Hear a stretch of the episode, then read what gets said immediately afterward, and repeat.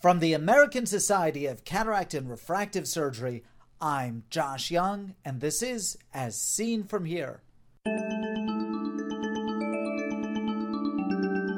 On today's podcast, vernal keratoconjunctivitis. In our part of the world, it's just not an allergy, it's a blinding disease. First, this. This year's ASCRS annual symposium was great. I learned a lot that I'm applying to my practice right now. If I have any complaint, it's that I couldn't get to all the sessions I wanted to because some of them overlapped. That's why I'm so excited about the new ASCRS Media Center. More than 1,300 sessions from that meeting are now available through this great new resource. See what you missed or revisit the most interesting sessions. The Media Center is free to all meeting attendees. Stay tuned after the podcast for more information. You know, it's hard to be an ophthalmologist. On the one hand, we see patients with circumscribed problems that can be definitively treated with surgery. On the other hand, we have little to offer our patients with insidious pathologies that can affect their quality of life, but that are only rarely vision limiting. I'm thinking of dry eye, viral conjunctivitis, and ocular allergies. Ocular allergies have a nastier side outside of the temperate parts of the world.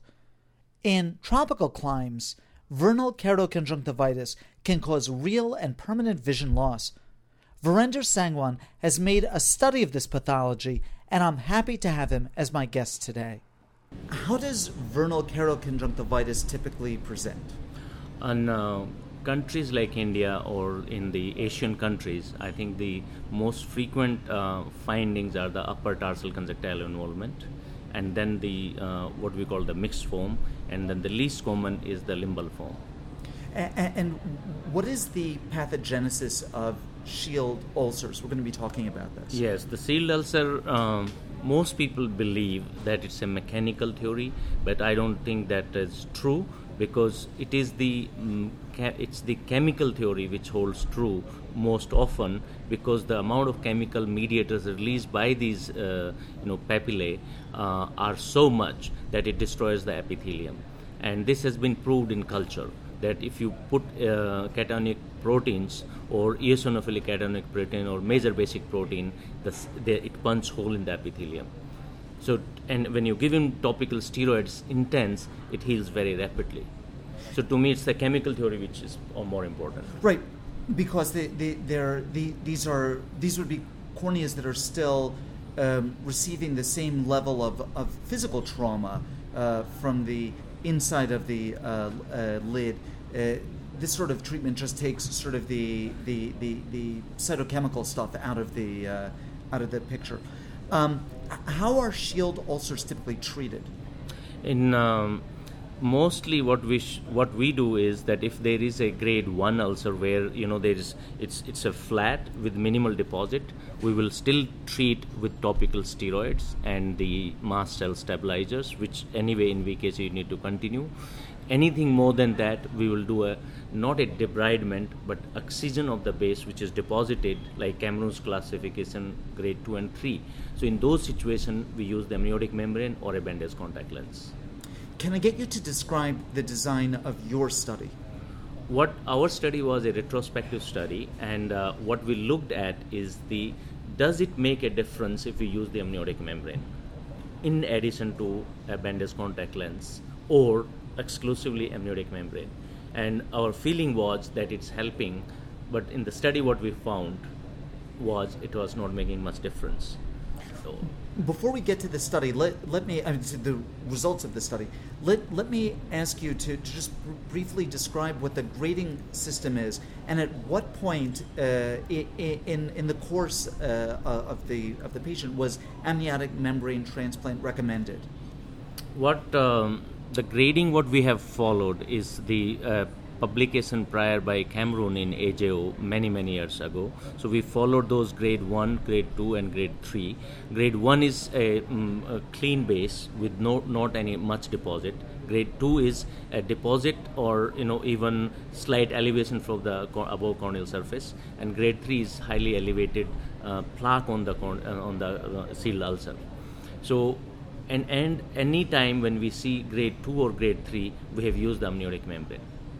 Now, I've done amniotic membrane grafts, but but not for VKC. Can I get you to walk me through a typical procedure? What um, what I would recommend is that first you do under topical or not really topical under peribulbar or a GA depending on the age of the patient. You should uh, excise the uh, deposit on the shield ulcer, which is extremely extremely difficult. It's as it, it appears as if it's sealed to the uh, you know welded to the uh, corneal surface. So it's extremely difficult for one to excise that. So you have to very carefully excise that. Then what you do is you use the amniotic membrane cover like at a bandage contact lens and put your sutures, circumferential sutures, at the periphery, just inside the limbus. Or you can use fibrin glue, but the, because the rest of the corneal epithelium is intact, the glue may not work. Ah, I'll rather use the sutures, and then in within three to four days or a week, you'll see that the membrane disintegrates, the uh, the shield ulcer heals. Uh, Can I get you, since you brought it up, to to describe the results, the, the, the findings of your study? Um, the f- main finding is that um, the grade 1 or grade 2 ulcers, whether you treat with the amniotic membrane or the bandage contact lens, it doesn't really make much difference. It, it eventually heals. And because you are also using uh, steroids topical, sometimes we use intralesional steroids also. But in the larger ulcers, where the size was bigger than a certain size. I don't remember exactly in the in the paper what, what is that size is, but it makes the healing slightly better or faster uh, with the amniotic membrane. I've seen patients, uh, as we all have, with VKC, but I, I, I gather that it's a more common problem in, in the tropics. What do you think that, that that's true? It is true, but I don't know what the scientific explanation is. But it, it is very common, and it's the presentation is very extreme. If, in fact, we have published about the uh, stem cell deficiency uh, resulting as a result of uh, persistent VKC, and the VKC persist in about 25 to 40 percent of patients in adulthood, and those patients tend to be worse. So, in our uh, country or uh, in our part of the world, it's just not an allergy; it's a blinding disease. Now, y- you say that debridement is difficult for, for, these, for these cases. Can I get you in a little more detail to describe how, how you do it and when superficial keratectomy is warranted?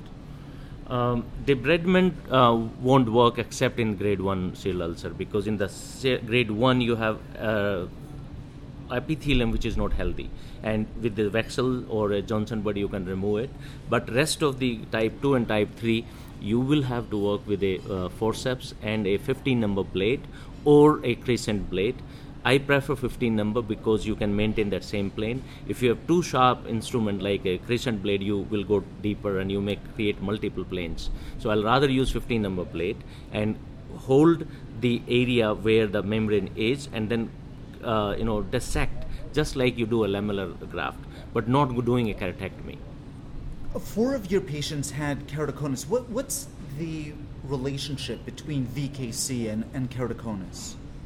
I think there is a uh, relationship uh, in the sense that uh, probably it is the chemical mediators make the collagen weak, and also the rubbing uh, because of intense itching adds to the adds to it. So they are both factors, and we found that the keratoconus is more often in patients with the uh, VKC.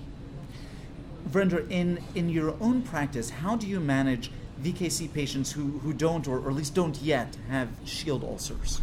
Uh, fortunately, the majority of the patients are mild patients. Moderate to severe are less. But in my practice, what I get is moderate to severe, or the ones who have shield ulcer or who have you know limbal stem cell deficiency or keratoconus, those kind of stuff. But what I uh, prefer to use is use a mast cell stabilizer around the ear, irrespective whether they have a, symptoms or not. Use them all the throughout the year, three to four times a day. Then, of late, I have started using Tacromet, or that is the tacrolimus eye ointment, which is available as an ophthalmic ointment made by an Indian company called Oralab. Except in the U.S. Uh, except in the U.S., yes. There you can use off-the-label Tacrose, which is a skin cream. I think is available. And uh, other thing that I use is very often is the pulse dose of topical steroids. Whenever there is an exaggeration or when the kids have exams, they tend to have a recurrence. So those times are the time that I use, uh, you know, in a pulse of three to four weeks of tapering topical steroids. Virender, this is great stuff in these very difficult patients. I, I want to thank you very much. Thank you very much, Josh. It's a pleasure uh, chatting with you and talking about the study. Thank you very much. Virender Sangwan is Associate Director in Clinical Research at the LV Prasad Eye Institute at the Kallam Anji Reddy campus in Banjara Hills, Hyderabad, India. His paper, Management clinical outcomes, and complications of shield ulcers in vernal keratoconjunctivitis appears in the March 2013 issue of the American Journal of Ophthalmology.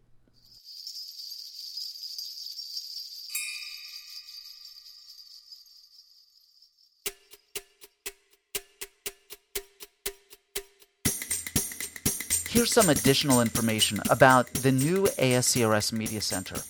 Almost all of the 2012 ASCRS ASOA meeting was audio and video recorded, and there are now more than 1,300 sessions featuring almost a thousand speakers available online. You can view the general sessions, ASCRS paper sessions, symposia, films and posters, plus select courses and ASOA sessions on business management. It's essentially the entire meeting anytime you want and it's all available through the new ASCRS Media Center. If you attended the meeting, your Media Center access is free.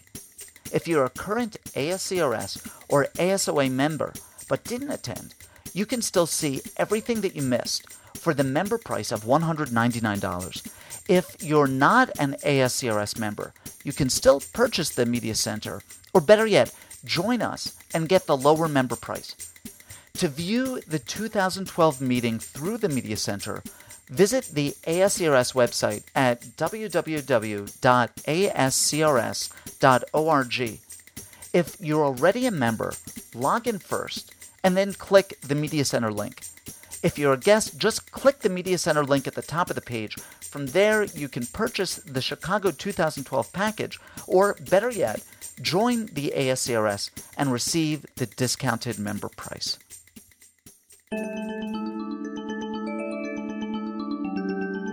Ask questions of Dr. Sangwan or any of our previous guests, or make a comment about any of the topics we've discussed. These interviews are meant to be the start of a conversation in which you participate. Write to me with your questions or comments at jyoungmd at gmail.com. As Seen From Here is a production of the American Society of Cataract and Refractive Surgery. Be a part of the next podcast. I'm Josh Young.